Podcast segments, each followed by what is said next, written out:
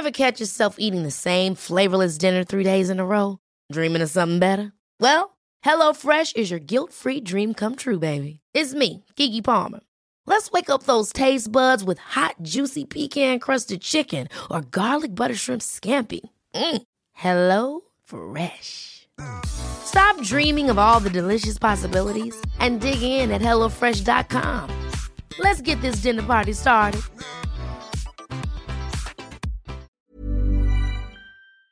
El Instituto Nacional de Migración informó sobre nuevos lineamientos para los venezolanos que pretendan ingresar a los Estados Unidos mediante solicitud de asilos. Entre estos lineamientos se les prohíbe marchar en caravana. Eunice Rendón es especialista en seguridad y migración. La tenemos en la línea telefónica. Eunice, buenos días. Gracias por tomar nuestra llamada. Cuéntanos exactamente qué, qué señalan estos lineamientos y qué opinas de ellos. Eh, bueno, buenos días, eh, Sergio y Lupita. Hola, ¿qué tal? Buenos días, Eunice. Justamente estos eh, lineamientos, creo que hay varias cosas que subrayar de estos compromisos que recientemente también hizo México y de las promesas de Estados Unidos. primero que nada decir que muchos venezolanos en los últimos meses han llegado por tierra a nuestro país, más de 150 mil personas de esta nacionalidad, tan solo en agosto llegaron 25 mil venezolanos.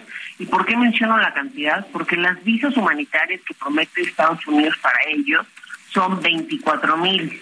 Es decir, pues son muy menor a la cantidad de personas que han intentado llegar a los Estados Unidos en los últimos meses.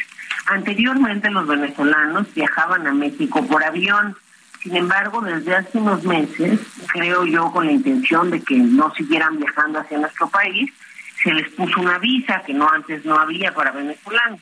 Esta visa que México impone a, Venezuela, eh, pues es prácticamente imposible de cumplir por la mayoría de los ciudadanos, porque para poderlo obtener tienes que comprobar ingresos cerca de los 700 dólares al mes, ¿no? Cuando el salario mínimo en este país es de 5 dólares al mes, cuando muchas de las personas que están en esas caravanas, por ejemplo, ganaban pues máximo 30 dólares al mes, de lo que yo he estado platicando con ellos, en fin, entonces mostrar además un patrimonio, ¿no? Y, un recurso ahí en las cuentas de banco, entonces realmente se vuelve imposible de probar este requisito, ¿no? Y con ello, pues la gente no podía obtener la visa para viajar en avión, por eso es que muchos empezaron a decidir pues viajar por tierra a pesar de los peligros y el camino agreste que hay, a pesar del Darién, ¿no? Que también significa muchos riesgos y por ello es que fue aumentando la cifra de migrantes venezolanos por tierra. ¿Por qué menciono esto?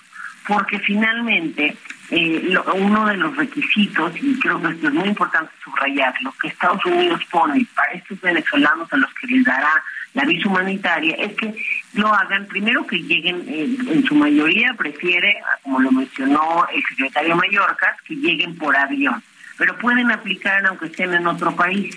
Sin embargo, los que están en México, que, parte de ellos me ha tocado verlos tanto aquí en la Ciudad de México como ayer en Tijuana, eh, estas personas tendrían que haber entrado de forma legal a nuestro país y con este requisito de la visa ninguno de los que está aquí pues cumpliría ya con ese requisito en particular. Entonces, o se flexibiliza o va a ser muy complicado, al menos para los que ya salieron de Venezuela, ¿no? Al mismo tiempo también se les pide un pasaporte, muchos no tienen estos papeles, muchos de los que retornaron ya hacia México, incluso narran que se les quitaron los papeles. Entonces, bueno, hay una serie de complicaciones para esos visados humanitarios. Sí, oye, pero muchos dicen que ya ni siquiera traen dinero, muchos que ya se regresaron y que han estado aquí durante mucho tiempo. Y Eunice, eh, a mí me llama mucho la atención lo que decía Ken Salazar, que pues ahora está llegando un número impresionante de personas y lo que hemos estado viendo en los últimos días es justamente esta circulación pues de tanta gente que que, está eh, tratando de alcanzar eh, eh, estados del norte del país para pasarse a los Estados Unidos y viene una nueva ola, ¿no? De migrantes. Pues están llegando diariamente nuevos migrantes, ¿no? Como mencionas, gente que también hay que decirlo, ya había salido de su país antes del 12 de octubre que México y Estados Unidos hicieran estos acuerdos, ¿no? Y creo que eso es parte del problema, al menos lo que yo noté de estas personas venezolanas, de las que están aquí en la central del norte, es pues una desesperación, ¿no? Y una, eh, pues la verdad no sabían ni qué hacer, decían, oye, ¿cómo aplico desde aquí, me regreso, cómo, cómo, qué, qué, qué sigue? Para nosotros, porque la realidad es que la otra parte del acuerdo entre México y Estados Unidos es que a cambio de esas 24 mil visas humanitarias y de 65 mil visas temporales H2B, ¿no? que tienen todo también una serie de requisitos, etcétera, esas visas para mexicanos, centroamericanos y haitianos, que son las que promete Estados Unidos, lo que pide es pues, poder regresar a México vía título 42 a todos los venezolanos que hayan ingresado de forma eh, irregular a Estados Unidos. Y eso es lo que ha venido haciendo. El día de ayer estaba yo con los responsables de migración de Ciudad Juárez y de Tijuana, por ejemplo, y han ingresado por Tijuana a partir del 12 de,